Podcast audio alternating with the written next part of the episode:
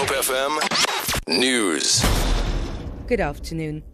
The N1 into Cape Town has been closed to traffic, causing huge delays. Traffic officials say a container truck came over a barrier on the Koeberg interchange and landed on the highway.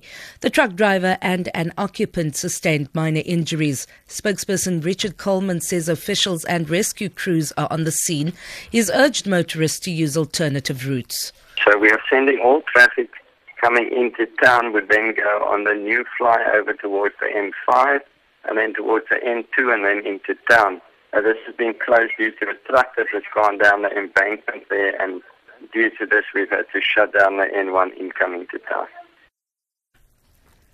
The Human Rights Commission says the increase in service delivery pro- protests is an indication of problems faced by local government in the delivery of basic services. The Commission is holding sittings on access to housing, local governance, and service delivery in Johannesburg.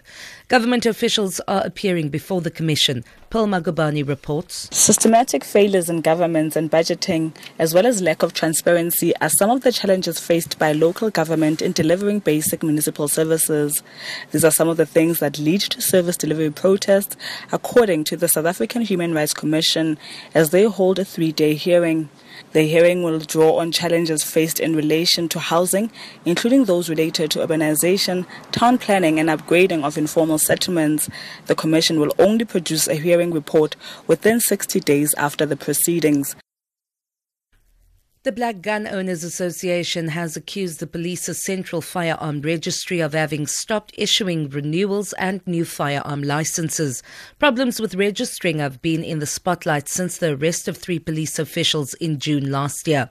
They are accused of using the registry com- computer system to issue gun licenses corruptly. The association's Abion Kwele. They renew their licenses on time but the only problem, Central Firearm Registry, it doesn't print their licenses. They've shut down their machines. There is no license coming through. There's nothing. So you just put your application then, they are piling, and once it is approved, then they don't print it. The Hawks say they cannot rule out the involvement of a syndicate in the killing of rhinos in the Eastern Cape. This follows the killing of five rhino at the Chiyaba private game reserve at Komga in the past two weeks. No arrests have been made. Hawk spokesperson Hangwani Mulaudzi says there is a marked shift in the approach of poachers as they are moving away from the Kruger National Park to softer targets. The concentration was more at the Kruger National Park, but uh, we have seen that uh, KwaZulu-Natal, Eastern Cape, as well as the Northern Cape have um, now become a target. So it is very critical that we, as the Hawks uh, police and everyone, uh, those who have private game farms, we need to sit down and talk about these issues. For Good Hope FM News, I'm Vanya Klitschko-Collison.